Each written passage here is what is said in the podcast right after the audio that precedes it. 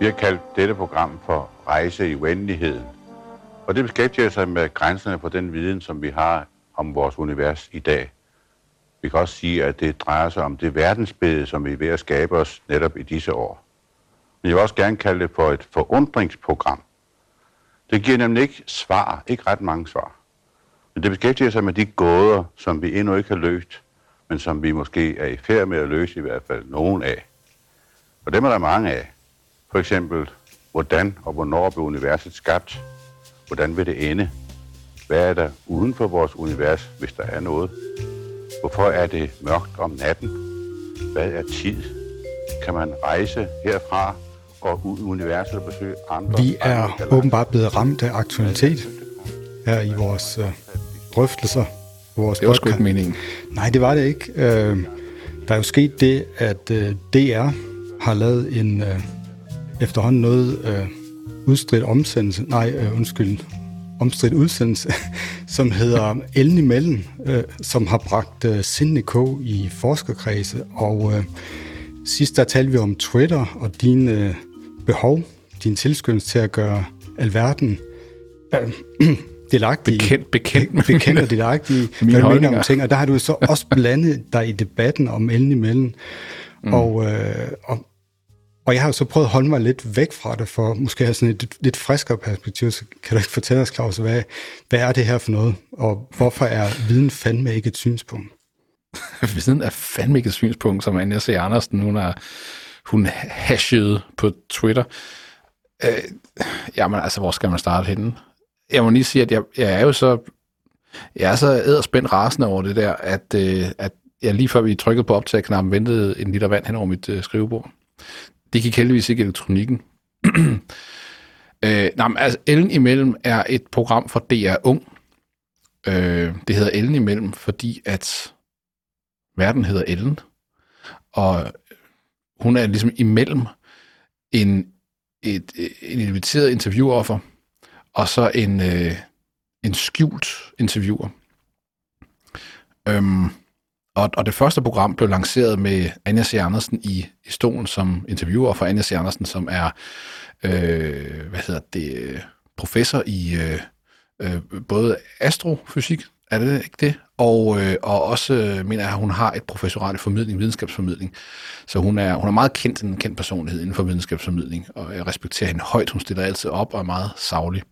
Og ideen er så, at hun blev interviewet af den her øh, journalist, men i virkeligheden blev hun interviewet af en konspirationsteoretiker, som sidder øh, ude i et kontrolrum, og i det her tilfælde er det en konspirationsteoretiker, som tror, at jorden er flad. Og han får så øh, lov til at skyde på Anja C. Andersen, uden at hun helt ved, hvad det er, hun deltager i.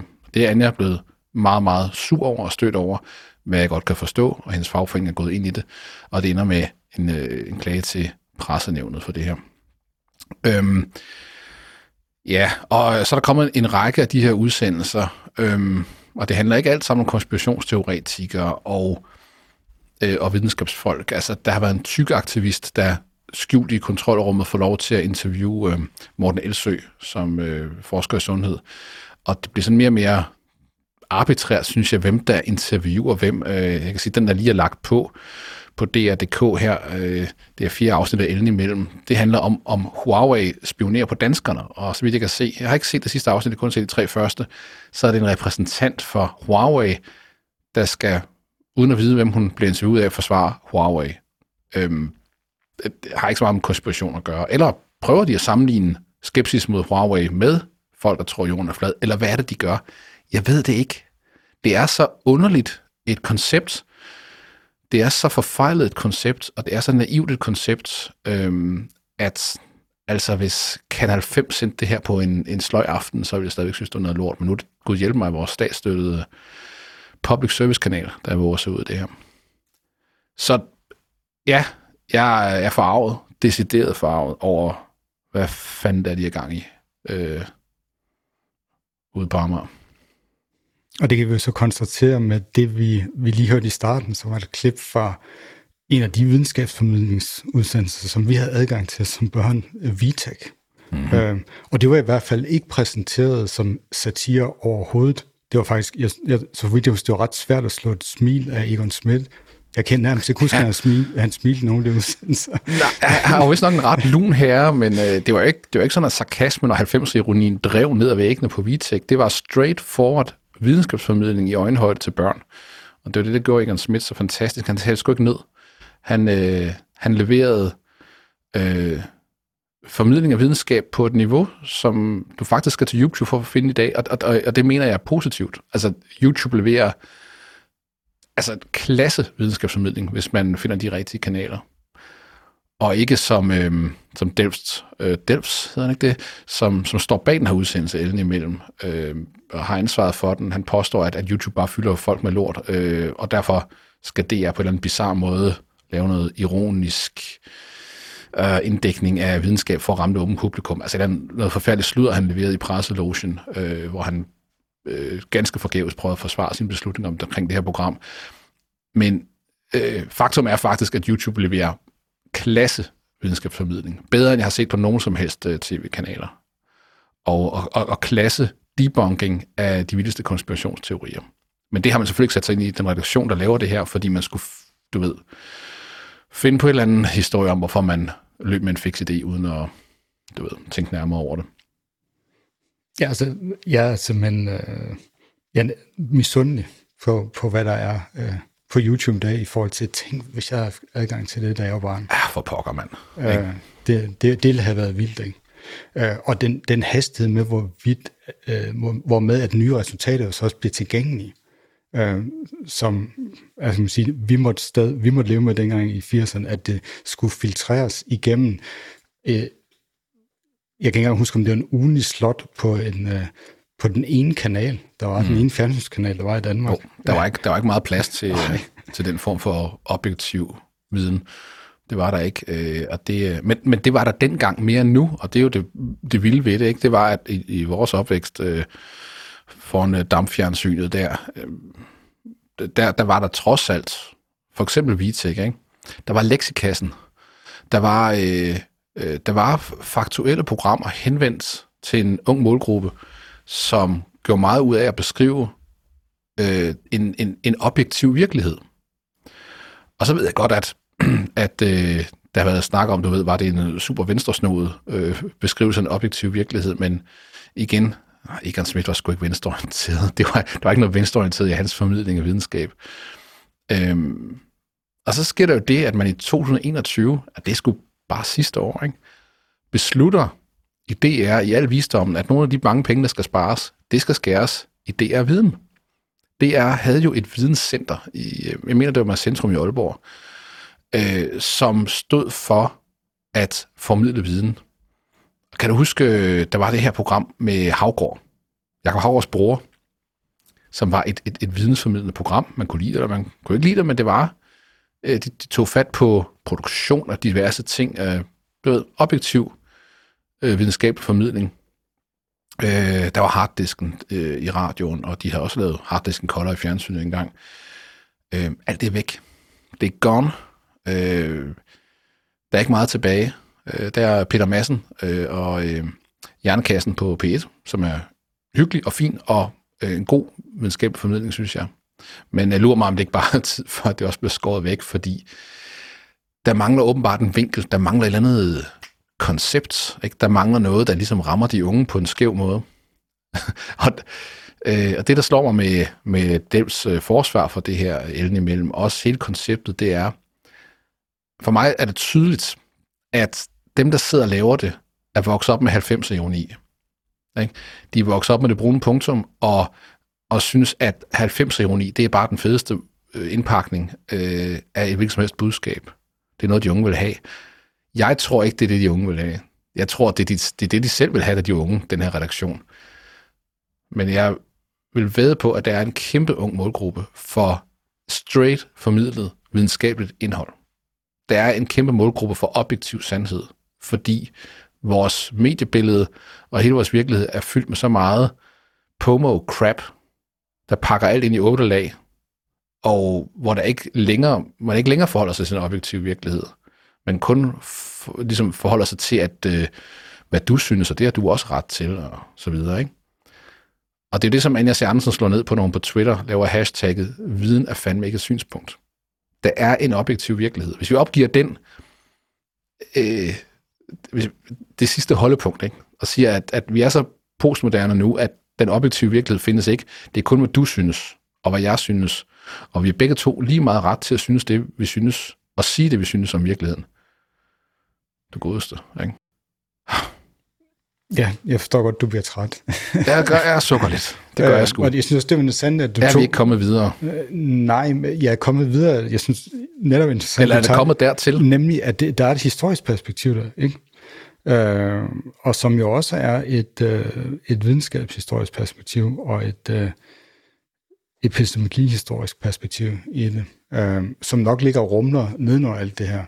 Øh, men noget, som jeg bliver mærke i din beskrivelse af det, det er jo også, at, øh, at det lyder som, der bliver opstillet sådan en falsk ekvivalens ikke, mellem øh, noget viden, som er blevet udviklet gennem lang tid i nogle faglige miljøer, og så øh, nogle folk, der har udviklet nogle holdninger, måske har øh, godt nok mere de studerede ting, altså på, på nettet, på webben, øh, googlet ting, øh, men jo som ikke har haft øh, direkte empirisk omgang med, med de ting, øh, mm. som, som der handler, altså blandt det med, med, med om jorden er flad eller ej. Altså, ja, i parentes bemærket er det jo sjovt nok Ole Lokmans, øh, mener han sikkert selv, skarpeste angreb på Agnes Andersen, fordi Ole har, kender i hvert fald nogen, der har været ude og eller han har set det på YouTube sikkert, nogen, der prøver at sende laserstråle ud over Østersøen, eller sådan noget, og, og folk, der mener helt klart, at, at de sagtens kan se en kyst på den anden side, selvom den ikke, det ikke umiddelbart kan ses. Øh. Og øh, alt muligt bagl, som man nemt kan finde på YouTube, hvis man søger på nogle flat earthers. Øhm, og, så, og så siger han jo, jamen har Niels Bohr Instituttet, hvor Anja C. Andersen øh, er ansat, har de været ude og stå med en laser på den danske kyst og se, om de kan se Sverige, eller hvordan? Og så siger hun jo helt korrekt, nej, det har de ikke. Øh, det er heller ikke det, Niels Bohr Instituttet forsker i. Øh, hun tilbyder ovenikøbet, at hun kan sende nogle studerende ud og prøve det. Det vil hun gerne, men... Øh, så, og så siger jeg, at han har jo empirisk viden, eller kender i hvert fald nogen, der har empirisk viden, og det mener han så ikke, at den etablerede videnskab har, fordi den etablerede videnskab bygger jo bare på det, alle de gamle videnskabsmænd skrev om. Altså, hans, op, hans forståelse af den videnskabelige metode er øh, mangelfuld, for at sige det pænt. Øh, og det viser også bare, at den diskussion er fuldstændig, altså den giver ikke nogen mening, og den bliver bestemt ikke mere meningsfuld af, at du sætter en, en journalist ind, som han skal dukke midt imellem det der. Det gør det bare mere bizart at se på. Parenthes slut. Ja. ja. Jeg synes, der er, der er skille meget interessante ting der. Ikke? Øh, hvis vi bare tager den første, ikke, som siger, hvad er det uh, Niels Bohr Institut, og hvad er det Anja C. Andersens forskning handler om? Altså, det er jo simpelthen spild af hendes tid at skulle diskutere det her spørgsmål om jorden er flad. Altså, hvis de har lavet en interessant udsendelse, så er det at, at spørge Anja C. Andersen om, hvad er de spændende udstående spørgsmål, som hun arbejder med? Altså mm. afsøge grænserne for, hvor, hvor vi nåede til i den viden inden for de felter, hun arbejder med. Det ville have været interessant. Um, I stedet for det andet spørgsmål her, og det er sådan mere generelt point, det er jo, at, at spørgsmålet hvorvidt jorden er flad eller ej, det er jo ikke bare et enkelt spørgsmål. Det er jo noget, der er vævet ind i et netværk af viden, øh, der er opbygget gennem århundreder. Så hvis vi sådan bare lige skal rulle den ud, eller folde den lidt ud, ikke? Mm. Øh, som ikke bare handler om, om, hvad vi ved, men også som er bygget ind i teknologier, som bliver brugt i dagligdagen, og som bliver brugt i århundreder. Altså, hvordan var det gået med, øh, med, øh, med navigation igennem århundrede på, på verdenshaven? Hvis, øh, med, med brug af sextant og alle de øh, antagelser, der var i det.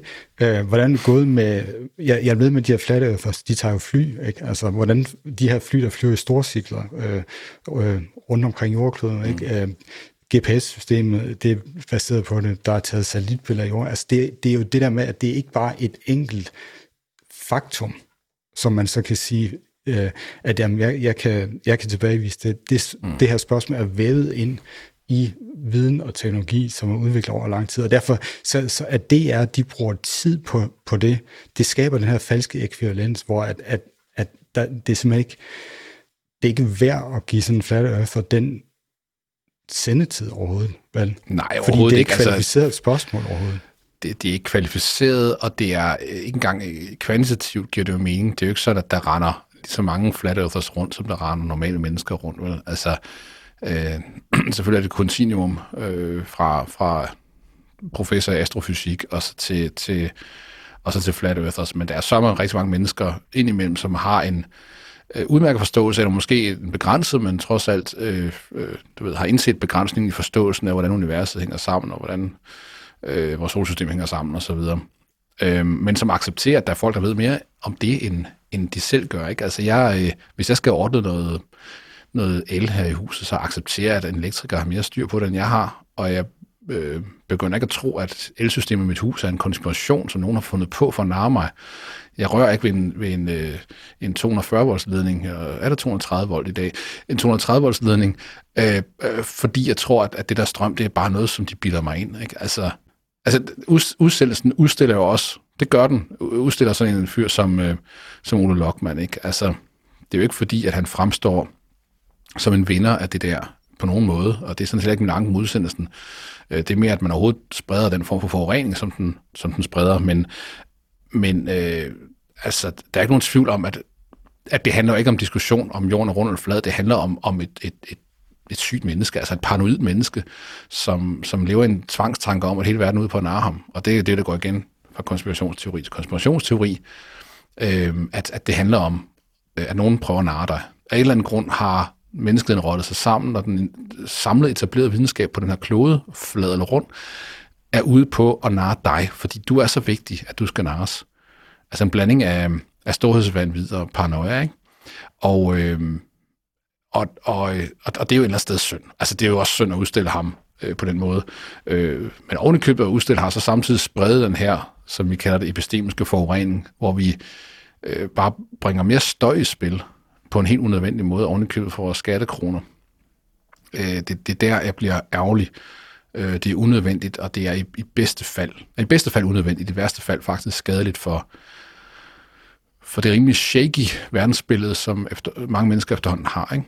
Fordi der, der er mange, der praktiserer den her form for misinformation med øh, øh, et, et mål i sigte. Altså simpelthen for at, at destabilisere vores tro på virkeligheden. Og det synes jeg ikke, DR skal være en del af. Det synes jeg ikke er, er, DR's rolle, uanset hvad den øh, øh redaktionen på DR Ung synes kunne være super fedt at, at lave i den her uge. Og det kan jo så godt være, at, at DR der, efter man har nedlagt DR Viden, har mistet øh, noget intern viden om, om, øh, om, øh, om videnskabens egen logik. Ikke? Altså, ja, hvordan, hvordan fungerer det her? Fordi det virker jo lidt som, at man tager øh, nogle af de journalistiske, øh, jeg ved ikke om man kan metoder, men, men greb, øh, som man vil bruge, eller måde at tænke ting på, som man vil bruge i en politisk debat, dem, dem overfører man sådan, uden at øh, skele til det til alle mulige andre øh, praksiser, deriblandt mm. øh, den videnskabelige. Øh, og det kan man sige, det, det, det, øh, det er jo ikke et sted, hvor at øh, der i i mange spørgsmål kan altså en, en begge sider af debatten skal repræsenteres ting. Det, det er sådan, det er lidt det er sådan, det virker her også, ikke? at jamen, der er nogen, der, øh, nogle videnskabsfolk, de har det her synspunkt, at, øh, at jorden den er rund, og så er der nogle andre, de har det her, den er flad, og så skal vi have begge ting frem. Og det, det virker som sådan en slags øh, politisk journalistik. Øh, hvorimod at, øh, at videnskaben, den har, den har en anden egen logik. Også det, at øh, det at vinde en debat, for eksempel på den måde, det ændrer jo sådan set ikke ved sagforholdet nedenunder. Det kan godt være, at, øh, at ham, øh, øh Flat Eartheren, er bedre til at, at formulere sig i, i, i formvundne vendinger i en, en live debat, men, men øh, selv hvis han var det, så gør det jo ikke hans synspunkt mere rigtigt i en videnskabelig forstand. Mm-hmm. Uh, og det, det skal man også have med. Så, så, så det, det kunne tyde på, at der, er gået noget galt der, hvor at, at man spørger ligesom den samme slags uh, journalistiske uh, tilgang uh, til tingene ud over det hele. Ja. Og, uh, og det er, er jo bestemt ikke fremmende for, som du siger, ideen om, at uh, der er visse ting, hvor det handler om at opnå i hvert fald en gradvis bedre og bedre forståelse af, af en virkelighed. Men der er ikke nogen tvivl om, at, øh, at det er blevet drænet. Altså, øh, øh, de videnskabsjournalister, man engang hørte på, på P1 og, og så på skærmen, er der jo ikke mere. Altså, de, de har deres egne forretninger, de laver podcast. Ikke? Anders Vend Nissen, øh, Henrik Føns, øh, øh, det, ikke fordi de nødvendigvis skulle være der endnu, men, men så skulle nogle andre have overtaget øh, deres, deres pladser, fordi, som du siger, den, den journalistiske metode er jo ikke nødvendigvis den rigtige i det her tilfælde. Øhm, og, og hele ideen om, at, og det er også det, Anne Andersen siger, ikke? Altså, viden er, er ikke et synspunkt. Du kan, du kan ikke sidde og sige, jamen, øh, at, at, at, at jeg ved noget, og så er der en anden, der siger, jeg synes noget andet. Altså, hvis man diskuterer den objektive virkelighed, som vi jo må insistere på er derude, så kan vi diskutere, hvordan vi afdækker den, og vi kan diskutere, om vi har, er nået frem til den, og vi kan diskutere, hvordan vi beskriver den. Men, men vi, kan ikke, vi kan ikke, det kan vi ikke diskutere, hvis ikke vi er enige om, at der er en objektiv virkelighed. Og hvis den objektive virkelighed hele tiden er til, til diskussion, fordi jeg synes noget andet, uanset hvor grotesk det måtte være, som, som fladjordstosserne, øh, øh, det de fremfører, ikke? jamen så er vi jo, øh, øh, det er håbløst. Altså det, det, det er en absurd situation. Øhm, men der er så også en, en anden anke, jeg var kort på, ind på det i starten, den her udsendelse, fordi hvis det nu bare handlede om at sætte konspirationsteoretikere op mod, mod videnskabsfolk, så kunne man mindst sige, at der var en form for idé. Ikke? Den kunne være dårlig, øh, men, men, men de havde jo så som sagt øh, Morten Elsø øh, inde og, og blive øh, hemmeligt interviewet af en tyk aktivist, og det handlede ikke om Øh, jeg, jeg synes helt ærligt, hun, hun var virkelig ikke særlig øh, intelligent at høre på, og hun havde sat sig meget lidt ind i, hvad Morten Elsøen går og laver, og det var jo, der blev rullet dogmer ud i den anden verden, men jeg vil ikke kalde hende konspirationsteoretiker. Det vil være forkert. Altså, hun, hun har intet til fælles med Lockman. Øh, øh, og jeg synes på en eller anden måde, at det var, hvorfor skulle hun placeres i den ramme? Uanset om man mener, om hun vandt eller hun tabte, og det kommer nok an på, hvad man synes i forvejen et eller andet sted. Altså, det er jo ikke en udsendelse, der gør noget, gør noget op, eller gør op med, med nogle dogmer. Altså, det, man, uanset om man ser det, man bliver bekræftet det, man synes i forvejen.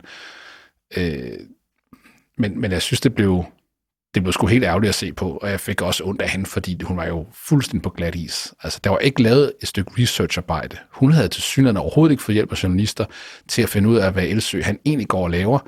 Øh, og derfor blev det et bizarrt interview, hvor han også til sidst så meget mærkeligt ud i hovedet, og kiggede på journalisten, om hun var en kæmpe tosse. Det var hun ikke, hun repræsenterede bare en. Ikke? Øh, og øh, det, det er... Øh, nej, men altså... Det er en af, de der, en af de der idéer, der skulle have skudt ned ved fødslen. Ikke? Altså det er, i en projektorganisation som DR, der opstår der mange idéer. Og, øh, og det, som DR nok skulle gøre, det er at ansætte nogen til at aflive nogle af dem, fordi der er mange, der kan leve levedygtige. Og det her, det var et misfoster.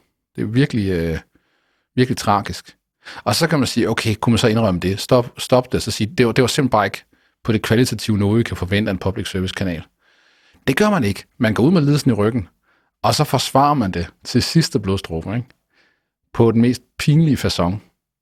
Øh, og hvis man ikke har set presselogen på TV2 omkring det her, så vil jeg klart anbefale, at vi smider et link. Det kræver noget abonnement på TV2 selvfølgelig, hvor, øh, hvor Dels øh, øh, altså bliver skudt hårdt ned af, af hele, eller det meste af panelet øh, i presselogen. Øh, og, og ender med meget hurtigt at gå i sådan øh, passiv-aggressiv, øh, defensiv over for Anna Andersen, og sige, hun kunne også bare have læst oplægget noget bedre. Ikke? Og der stod også noget med, at det kunne være satire. Øhm, altså, anklager den ekspert, der stiller op og bruger sin tid på det her, på ikke lige at sætte sig over en af tingene. Hun også kunne forstå, at de er lidt øh, ironiske og satireagtige derovre på det her ung. Det var horribelt, og det var pinligt at se på. Og, og, og, og det bekymrer mig, at man går i defensiven og prøver at forsvare det her, øh, når det er så eklatant en misforståelse. Ja, der, det kan være, der er en eller anden uh, byråkratisk logik, der, uh, der går. Jamen, det er der jo. Altså, man, der, ja. sætter i gang. Ja, men det lyder som om, at det er jo lidt et, uh, du sagde, det var som om, at, uh, man, at journalisterne ikke havde, på det, jeg havde hjulpet uh, uh, tykkeaktivisten. Uh, og så, der bliver Ej, jeg, synes, jeg synes faktisk, det lå hende i stikken, fordi hvis man vil have gjort det der til en, en, øh, en snak mellem to mennesker nogenlunde i øjenhøjde, så har man hjulpet hende med at formulere budskabet, ikke også? Fordi øh, i det mindste, så hun, ikke, så, så hun ikke kunne blive skudt ned på at sige, prøv at høre, du har overhovedet ikke forstået, hvad jeg forsker i. Du har overhovedet ikke forstået mit virke, eller hans forretning, eller hvad fanden det er. Øh, det var, hun sad jo og talte ud fra sin fordom, og jeg vil næsten sige had til Elsø og, og alle andre, der mener, at, at overvægt kan være et problem øh, sundhedsmæssigt. Øhm, og jeg synes et eller andet sted, at det kunne være en interessant debat at høre. Ikke? Jeg synes, det kunne være en interessant debat at høre om, omkring øh, den, sundhedssystemets vinkel på overvægt, øh, som også kan være reduktionistisk, og så øh, repræsentanter, der lever med overvægt og siger, jeg synes ikke, det er et problem. Jeg, jeg, jeg er glad som den, jeg er. Jeg synes, det kunne være en super interessant debat, som den her udsendelse og redaktionen bag fuldstændig fik smadret. Ikke? Altså, man kunne sidde og se den, hvis du selv var tykker, hvis du, du tænkte, det var da verdens mest arrogante videnskabelige type, ham der Morten Elsø. Så sidder han der otte slank og skal udtale sig om, hvordan vi har det. Sikkert røvhul. Eller du kunne sidde og kigge på tykkeaktivisten og sige, ja, hun er fuldstændig afspaceret. Hun har ikke engang givet finde ud af, hvad manden laver. Altså, og uanset hvilken lejr du sidder i, så har det været altså, en, en, en, en dårlig oplevelse, og du er bestemt ikke blevet klogere. Du er nok blevet en lille tødel dummere, faktisk. Og, øh, det kan da ikke være i nogens interesse at sende det der, medmindre at man bare synes, det var et smart koncept, og så prøver man at få det til at hænge sammen med øh, lodder og trisser, øh, fordi nu skal skidtet altså i kassen, ikke? Og det er jo et billigt, tror jeg, det er billigt fjernsyn, ikke? Der er ikke mange omkring det der. Øh, det kræver ikke så meget. Det kan jo også betyde noget. Ja, det var også, øh, den tanke fik jeg også, ikke? fordi øh, forberedelse, det koster noget, øh, og, øh, og jeg havde fornøjelsen øh, endnu en gang at være i Aalborg øh, hos DR Viden øh, i live i studiet sammen med, med Chris Lehmann og Esben Hardenberg i et afsnit af Digital, hvor vi talte om softtracking, og det var, det var forberedt. Det var, de vidste på minuten, hvad, altså på, hvad der skulle tales om. Der var sådan scriptet igennem, der var hentet klip frem, der var, de havde været ude og tale med andre folk. Altså, det var forberedt, og det koster også noget. Så det kan også være, at det er det, der mangler hos det. det er, man vil ikke uh, rigtig betale for, at der bliver sat, man sætter sig ind i sagerne på forhånd, mm. og så laver man mm. virkelig noget discount. Og, og det kunne så lede hen til måske en, en lidt mere overnået pointe, fordi hvis vi går tilbage og kigger på det, vi oplevede med VTech øh, dengang i, i 80'erne, og så andre ting, der har været senere, så er der måske, når det handler om, om, om videnskab og også teknologi, og det, så har der måske været anset for at være mere didaktisk, end det har været journalistisk nærmest. Ikke? Øh, det kan man i hvert fald sige, at det Egon Schmidt han havde Vitek dengang, det var nærmest didaktisk. Ikke? Det var, at det handlede om, der var et fagligt stof, som skulle formidles. Mm. Øh, og her, der, der er jo ikke, øh, som, som du siger, der, der er jo ikke, øh, man prøver ikke engang at formidle en, øh, en fornuftig debat. Man behøver ikke, det er ikke engang til, at man prøver at sætte en ordentlig ramme omkring det. Nej, man sætter en helt forkert ramme. Ikke? Man sætter en... Altså præmissen var, og det har de også udtalt øh, fra redaktionens side, at, øh, at de her konspirationsteoretikere, eller hvem det nu er, dem der nu sidder og får lov til at, at være skjulte i det her øh, interview, at de normalt ikke, og det er noget en påstand, de normalt ikke bliver hørt.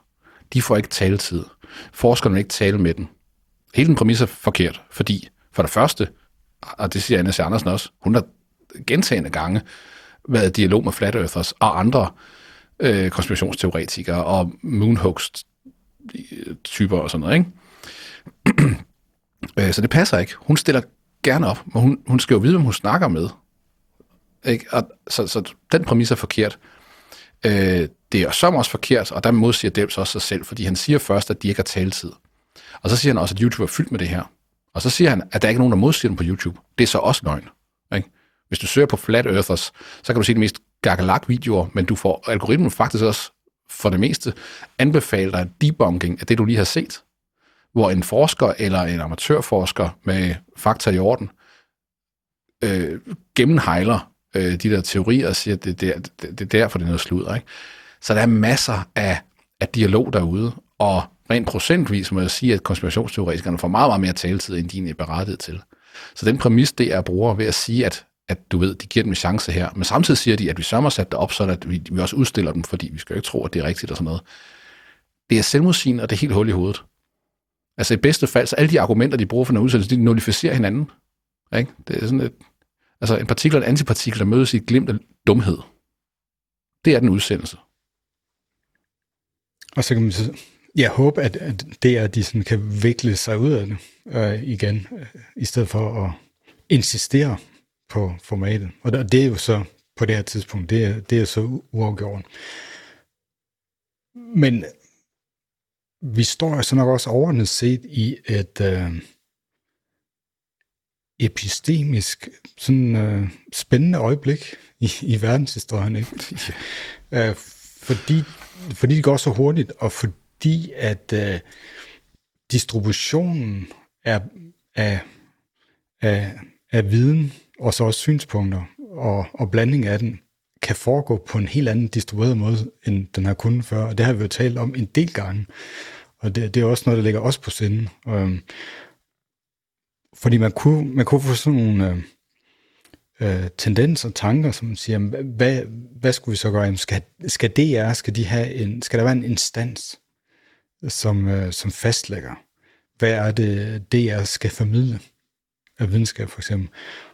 Og der ved vi jo samtidig, at det er nok heller ikke så godt, at, øh, at, at man laver sådan nogle ting, fordi videnskab er jo også hele tiden i forandring, i proces, mm. og der er ting, der bliver diskuteret inden for videnskab, og øh, vi har jo her på podcasten jo også øh, en hel serie i pandemiens tog, der handler om en kritik af det, der har været det fremher, nogle fremherskende øh, forestillinger øh, om, øh, om, hvordan covid-19-pandemien øh, øh, øh, hænger sammen, og, og egenskaber ved sygdommen, øh, hvor det danske, i hvert fald konsensus i danske videnskabelige miljø, eller i hvert fald det, der er blevet udtrykt, jo har været et helt andet sted, end noget af det, vi har kunne se i udlandet. Øh, så derfor, så den slags, hvis man lavede et, et slags sandhedsministerium, der skulle fastlægge, hvad det er, skal, øh, skal formidle videnskab, det kunne jo også køre spor. Men ja, ja, ja det, jeg, jeg, jeg kan nævne der to partier, som synes, det var en fantastisk idé, men de vil nok ikke være enige om, øh, hvad, hvad sandheden så var. Men nej, det ville jo være katastrofalt, og jeg tror bestemt ikke løsning på noget af det her er at indsætte endnu en, eller anden gatekeeper-funktion i DR, der kan sidde og mene noget. Øh, dem er der ganske givet nok af i forvejen. Øh, Øh, man må kunne forlange, at, at DR med, med alle de checks and balances, der må være i så stor en organisation, selv kan se det. Ikke? Og det handler ikke om at sige, hvad er det for noget viden formidler. Det handler om at sige, hvordan formidler vi viden. Det er metoden, det er formatet, der er fucked op her. Det er sådan set ikke det at snakke om flat earthers. Det, prøv at høre, lav for guds skyld en, en udsendelse om flat earthers. Lav en udsendelse med tykke aktivister. Den behøver ikke at være 50% for og imod. Vi behøver ikke at have sådan en journalistisk afvejning og objektivitet. Det er helt misforstået, at, at, at et hvilket som helst interview eller udsendelse skal være 50-50. Øh, det, det er, den samlede sendeflade over tid skal afspejle en, en, en øh, kan man sige, en, en, en bred øh, og, og nogenlunde afvejet balance, ikke?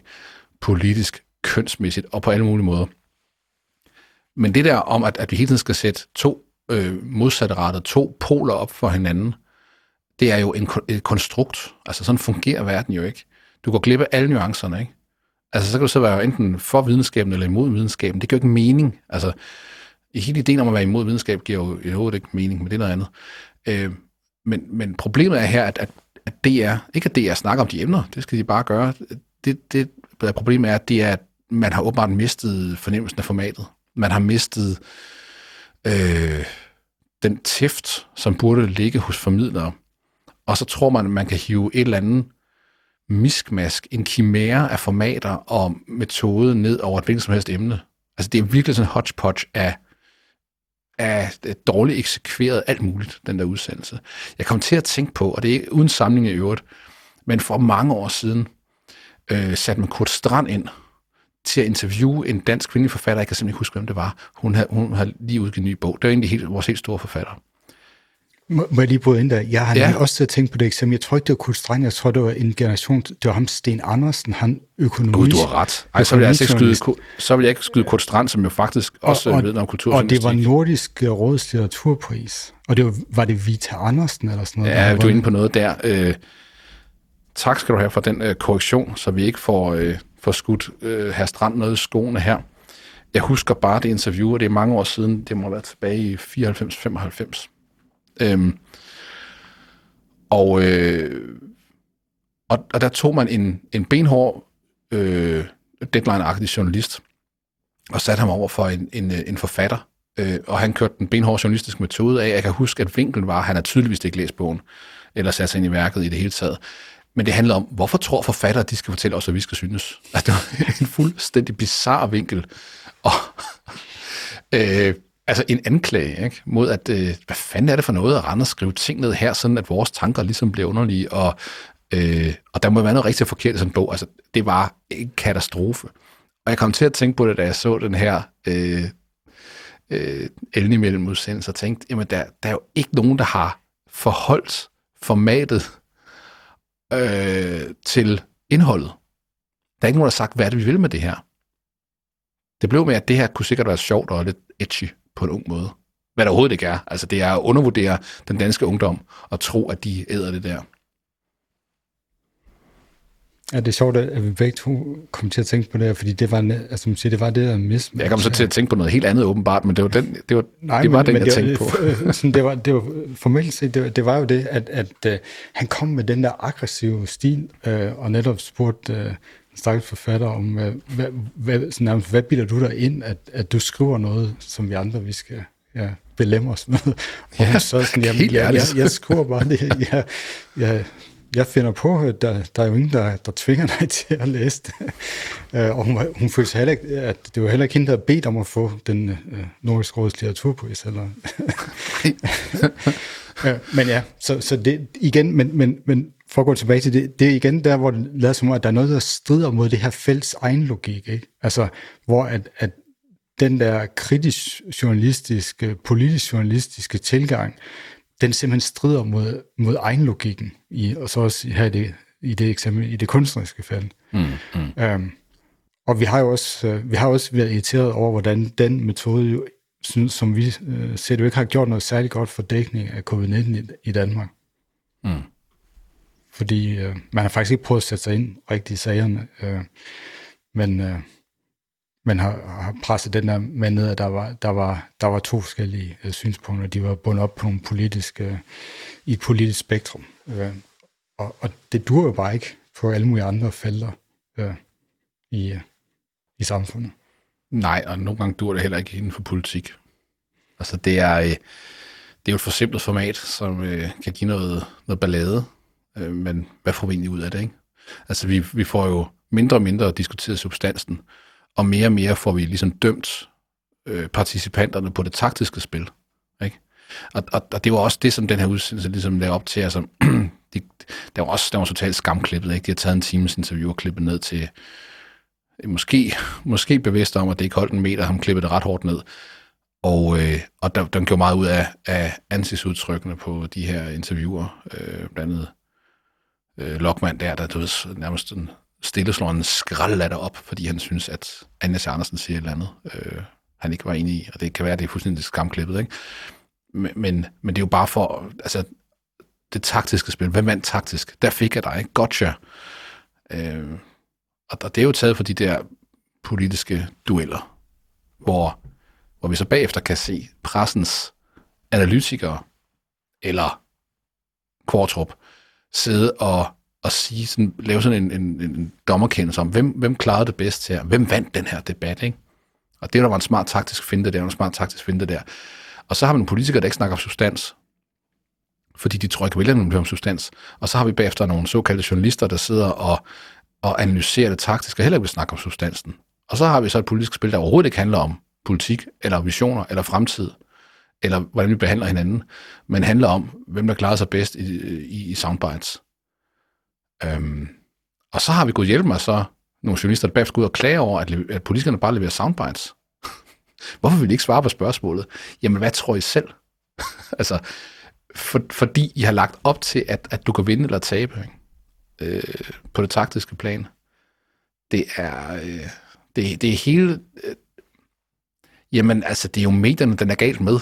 det er jo, det er jo, øh, det er jo virkelig øh, trist. Altså, øh, jeg, jeg, jeg, synes, jeg synes at danske medier, øh, og det synes jeg også før, at de klodser i det covid-19, jeg synes vidderligt, at det er ringe. Det er meget sjældent. Der, der, der er helt klart perler iblandt, og der, der bliver produceret noget godt fjernsyn for DR. Øh, øh, også ofte faktisk, men, men når vi snakker om nyhedsdækning, når vi snakker om dækning af politik, når vi snakker ikke mindst om dækning af videnskab, så er det helt utroligt ringe. Altså, som om at den journalistiske øh, uddannelse i Danmark, den, øh, det er sådan en aftenskolekursus. Ja, så for at gå tilbage til det med, med det journalistiske versus det didaktiske, altså så er uddannelse, journalistuddannelse i Danmark, den er jo heller ikke øh, nødvendigvis baseret på en faglig viden i et fag, hvor man så bygger noget journalistisk formidling ovenpå. Mm. Øh, men det er sådan en, en håndværksuddannelse, øh, hvor, hvor man bliver sådan generalist lidt, og så bliver man håndværker i, i forhold til at... Ja, i gamle dage var det, der var det vel at skrive, men nu er der også også andre... Finde vinklen. Ja, andre, ja. andre medier involveret. Ja.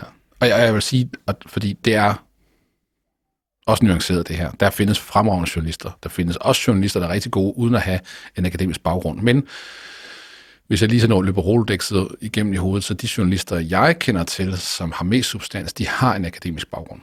De har en anden uddannelse under det her. De journalister, som jeg respekterer mindst, er de meget håndværksmæssige journalister, som, og problemet med det, det er, at man, de, de lærer helt klart et håndværk. De lærer at vinkle, og de lærer at skrive hurtigt og at skrive korrekt for det meste.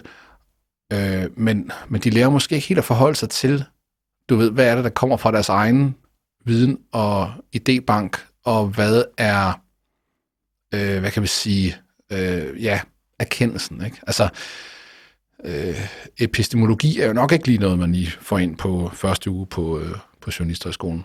Og, og det er et problem, fordi så kan de heller ikke filtrere det fra. Og nu vil jeg ikke sætte navn på her, men der er journalister, som også har været klins med, som, som mener, at de går og udbreder en, en objektiv sandhed og tror, at det er det, de gør. Men i virkeligheden, så gør de overhovedet ikke det. De har, kan bare ikke filtrere deres eget, deres egen, øh, hvad kan vi sige, verdensopfattelse øh, ud af, af ligningen. Og, øh, og det er jo faktisk endnu større problem, end hvis du har et eller andet, lad os sige, venstrefløjser for DR, det, det, det klassiske idé om DR-journalist, der bevidst manipulerer med befolkningen. Det tror jeg altså, der er meget få journalister, der gør, men der er så nogle journalister, der simpelthen ikke kan skelne mellem, hvad der kommer indenfra, og den virkelighed, som de prøver at forholde sig til. Øh, og hvis de så derudover smadrer et eller andet journalistisk metode ned, hvor den ikke hører hjemme, eller prøver at lave kulturjournalistik på politik, jamen så skal det jo gå galt. Ikke? Altså, så får vi sådan en, noget underligt ud af det. Det vi så kan stille os er sådan yderligere spørgsmål. Jeg, jeg, vil godt, jeg vil godt væk fra DR øh, i virkeligheden, og måske også endda øh, væk fra dansk journalistik, hvis det skulle ja. være. Øh, Lad os det. Øh, men, og hen i, i forhold til det med, hvad der sker, er, hvordan tingene bliver distribueret. Ikke? Fordi mm. man kan jo sige, at måske skulle DR opgive det der med videnskabsformidling, fordi øh, der er så meget godt i forvejen. Øh, ellers så skulle man i stedet for øh, prøve at opsøge det og, og øh, støtte det. Altså øh, det, der foregår på YouTube, eller, eller ja. især YouTube, kan man sige. Øh, måske er det, er det slet ikke, øh, altså de her gamle massemedier, øh, måske er det også fordi, der er, det knirker i fundamentet. Ja, det gør det. Det er dødskramper jo.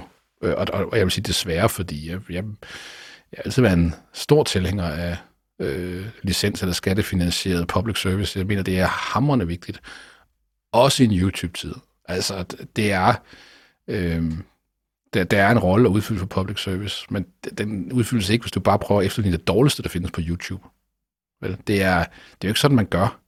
Så ved jeg godt, det er en jagt på seertal og sådan noget der, men, men, men øh, og der, der kan man sige, at min, min opfattelse af public service er måske lidt mere konservativ. Altså public service må godt levere et form for et backbone af, af fakta. Der må også gerne være underholdning i public service. Det mener jeg helt klart. Jeg mener, at X-Factor må meget gerne bo på DR. Øh, jeg kan sagtens se det passe ind i public service-begrebet som noget, man samles om. Øh, så kan man lide det eller lade være, det er lige meget, men, men, øh, men vi skal passe på med tvetydigheden. Vi skal passe på med at, øh, pakke videnskab ind i, i, i underholdning og ironi. Øh, vi bliver nødt til at deklarere. Det gør vi sgu. Altså, fordi øh, medieverdenen er så broet, og det er så forvirrende at finde rundt i den, også for de unge mennesker. De har ikke det der overblik, vi tror, de har, hvor de bare navigerer frit. Det er, man er ikke, man er ikke god, god til at filtrere sine kilder, bare fordi man er ung og, og vokser op med en mobiltelefon. Det er ikke sådan, det fungerer. Så, så der, har, der mener public service har en rolle.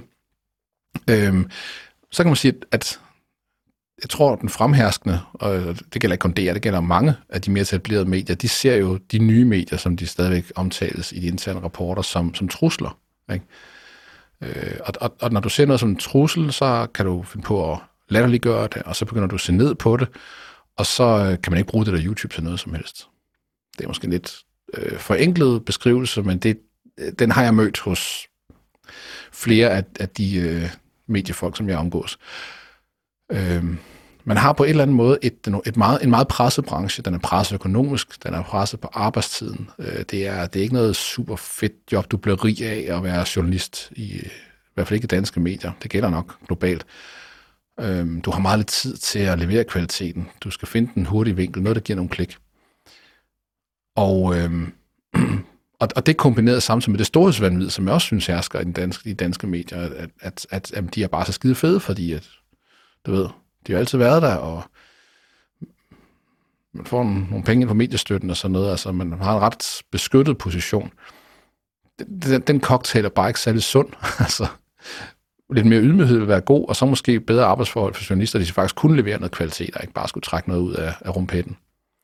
Øh, nu er jeg ikke den, en stor forbruger af udenlandske medier, det må jeg gerne indrømme, jeg vil gerne indrømme. Altså, øh, lidt The Economist i, i ny og næ, og, og nogle specialmagasiner, men ikke, jeg, jeg er ikke fast abonnent på øh, New York Times, eller Washington Post, eller The Guardian, eller hvad har vi, øhm, eller Spiegel, eller Bild, eller den slags ting.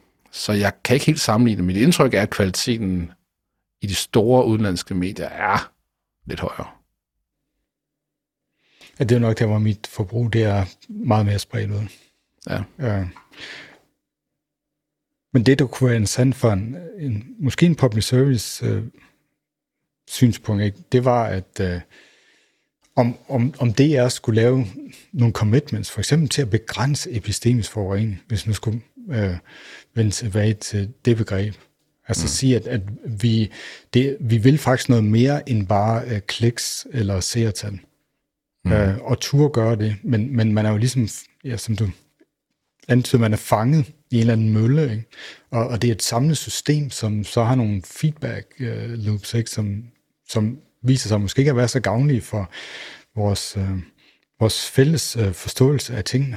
Og mm. det som nogen, uh, jeg på engelsk man tager om sensemaking, hvordan, hvordan får vi det hele til at give mening? Uh, og, og for, fordi der er jo flere og flere af samfundets forhold, uh, hvor at, at uh, at videnskabeligt genereret viden spiller en rolle i forhold til, hvordan vi handler på ting og hvad vi gør. Mm. Øh, og og der, der kunne jeg da godt tænke mig at, at se, øh, især nok det er, så øh, commit sig til at sige, øh, vi vil egentlig prøve at begrænse epistemisk forurening. Vi, øh, vi tror faktisk på, at, der, at vi er på en, en, en samlet set en kurve som menneskeheden, hvor vi bliver sådan lidt øh, klogere hele tiden. Øh, og det, det er især den videnskabelige tilgang til, til verden, der, der hjælper os med det. Øh, og så handler det om at faktisk gøre folk øh, udbrede øh, kendskab til den måde at omgås verden på, og at, at man faktisk kan øh, gøre tingene bedre ved at vide mere. Men så, så begynder man jo at have en slags ideologi, og det er jo så interessant. Øh, kan, kan man øh, øh, navigere i det her farvand, mm. som vi er i nu, epistemisk, uden at, at tage nærmest en, en ideologisk position. Altså, og det er ikke, jeg tænker ikke i politisk forstand, jeg tænker, en, tænker det er en epistemologisk forstand. Øh, det kan også være det svært for de folk, der er i det her nu. Det er måske opflaske med postmodernisme, øh, socialkonstruktivisme og Ja, øh, en, en, en del af dem er jo Altså for den generation, ikke? eller de årgange, hvor, øh, hvor man er vokset op i en ekstremt påmod verden, og hvor, hvor virkelighedsbegrebet er meget flydende. Øhm, og, øh, og, og det kan man jo ikke gøre for, at man er vokset op i det. Men det er bare vigtigt, at vi bekæmper ideen om det flydende virkelighedsbegreb. Og jeg ved godt, der er mange nuancer, og som vi ikke skal komme ind på i den her episode, fordi der er også nogle steder, hvor kan man sige, opgøret, men meget reduktionistisk, eller den sådan, påtaget objektive virkelighed giver god mening, ikke inden for kønsforskning for eksempel, og det kan vi vende tilbage til en anden gang. Men, men, øh, men øh, men problemet er, hvis vi viderefører, om det så er ironisk eller i sarkastiske klæder eller ej, hvis vi viderefører ideen om, om det her meget flydende virkelighedsbegreb, så kan det blive udnyttet, og det bliver udnyttet af, af og nu lyder jeg konspirationsteoretisk, af magthavere, som er interesseret i, at vi har en ekstrem postmoderne tilgang til vores virkelighed. Ikke? Øhm, vi, har, vi har nævnt det før, vi nævnte det i afsnit om Ukraine, og senere, at, øhm, at øh, den russiske måde at dyrke propaganda på, er ikke at prøve at fortælle modfortællinger. Det er ikke prøve at, at opstille et andet verdensbillede end det vestlige verdensbillede. Det er at, at servere 10.000 forskellige fortællinger. Og de er alle sammen ret weird, men, men vi bliver mættet af, af gag, og vi bliver mættet af, af alle mulige forskellige vinkler, og så, øh, så er det nemt for mennesker at sige, ved du hvad, det, den forklaring kan sgu være lige så god som den forklaring. Måske er ukrainerne nazister eller sådan noget. Ikke? Måske, måske er de nazister inde i NASA, fordi at du kan godt høre NASA og nazi, det, det er næsten samme ord, ikke? som Lockman så begavet fremfører, hvorefter han fortsætter med nogle skrøner om Werner von Braun, som han mente ledede NASA. Men fred med det. Øhm, men, men altså, øh, det er nemmere at, at, at bilde folk noget ind, hvis, hvis man har fjernet et hver øh, baseline, en, en, en hver grundlæggende virkelighed. Specielt i hvert fald andet den virkelighed, der, der hedder, jeg stopper om morgenen, og jeg er sulten. Ikke? Altså det er sådan nogle Øh, primate, primale øh, ting, som, som vi kan forholde os til, men hvis, hvis alt derudover, alt hvad du ikke selv har set, alt hvad du ikke selv har observeret, det er jo nogle konspirationsteoretikere. Stærkeste kort, det er at sige, har du selv flået rundt og set ude på jorden og set den her rund? Øh, nej, det har jeg ikke, fordi det, jeg har ikke en rumraket. Øh, nå, der kan du bare se, og jeg tror kun på, hvad jeg selv oplever og jo hvad jeg ser på YouTube. Det er jo så deres argument. Øhm, og, øh, men altså, det, det, er jo, det er jo et stærkt redskab. Og min pointe er, at hvis vi, fordi vi opfostrer en postmoderne tradition, og, og mener, at, at, at alt altså det diskussioner, der handler om synspunkter, altså at viden er synspunkter, øh, så øh, destabiliserer vi faktisk øh, befolkningen. Hvis vi bliver ved med at servere den historie, at det ene er lige så godt som det andet, når vi snakker om viden og fakta, øh, jamen så hjælper vi i sidste ende øh, Putin og hans henchmen, og hvem der ellers har lyst til at fodre os med, med bullshit, fordi vi bliver mere modtagelige over for det. Øhm, og det synes jeg er rummet så fint i Anja Andersens hashtag, viden er fandme ikke et synspunkt. Det er, det er flot pakket sammen der.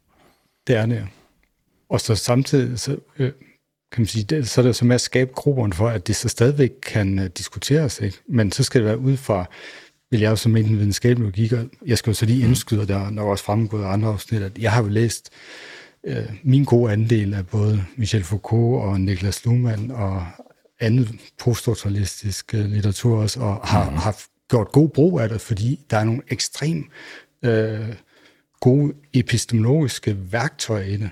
Men, men det er nok, altså, men det er nok jeg, også... Læste, jeg læste der i dag, da jeg læste på nordisk filologi, og, og, og det, øh, det er super spændende. Altså en ren strukturalistisk tilgang til, om det så er en tekst eller hvad, er, kan også være problematisk, men du kan sagtens anvende dekonstruktion på, altså i, under kontrollerede former, ikke?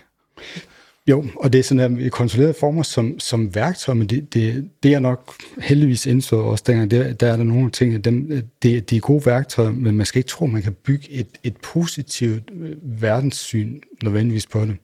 Det, der er mm. mange af de værktøjer, der er gode til at brække ting åbne, som måske er, er stivnet og, og er blevet forældet.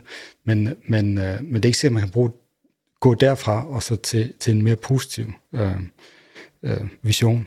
Øh, mm. Og det kan man sige, det er måske det, øh, som jeg var inde på før, at, at, at det ville være fedt, hvis det er at gøre det øh, i, i de her oprørte epistemiske varvand. Og sige, vi, mm. vi tager faktisk tro på, at, øh, at der er noget... Øh, noget viden, der, der er værd at formidle, som, som, kan, som faktisk kan gøre os klogere, og der er, noget, der, der er noget, som er, at vi kan blive klogere på tingene, og dermed kan vi handle bedre også, for eksempel. Det viste så også, at øh, der var en øh, forfatter, som øh, skrev forlæg til en film, som vi diskuterede her for nylig, som har et øh, super fedt citat. Øh, og det er i forberedelse til den her episode, så fandt jeg faktisk ud, at det var ham, der havde sagt det. Jeg kan huske, der var det her citat. Så, øh, så jeg synes næsten, skulle vi ikke, skulle vi ikke tage slut med det. Øh, og forfatteren, det er? Det er Philip K. Dick. Yeah. Øh, og, øh, og det citat, som, øh, som vi har fra ham, det er, at reality is that which, when you stop believing in it, it doesn't go away. og det synes jeg indrammer meget godt, øh, det vi har talt om her.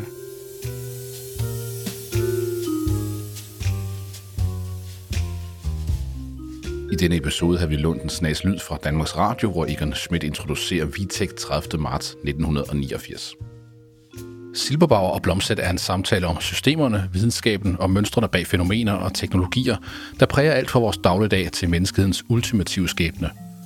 Har du kommentarer eller spørgsmål til episoden, du lige har hørt, så find os på Twitter på snabelag silberblom eller på facebook.com slash silberblom. Begge steder poster vi kilder og andet indhold, som er relevant i forbindelse med vores episoder.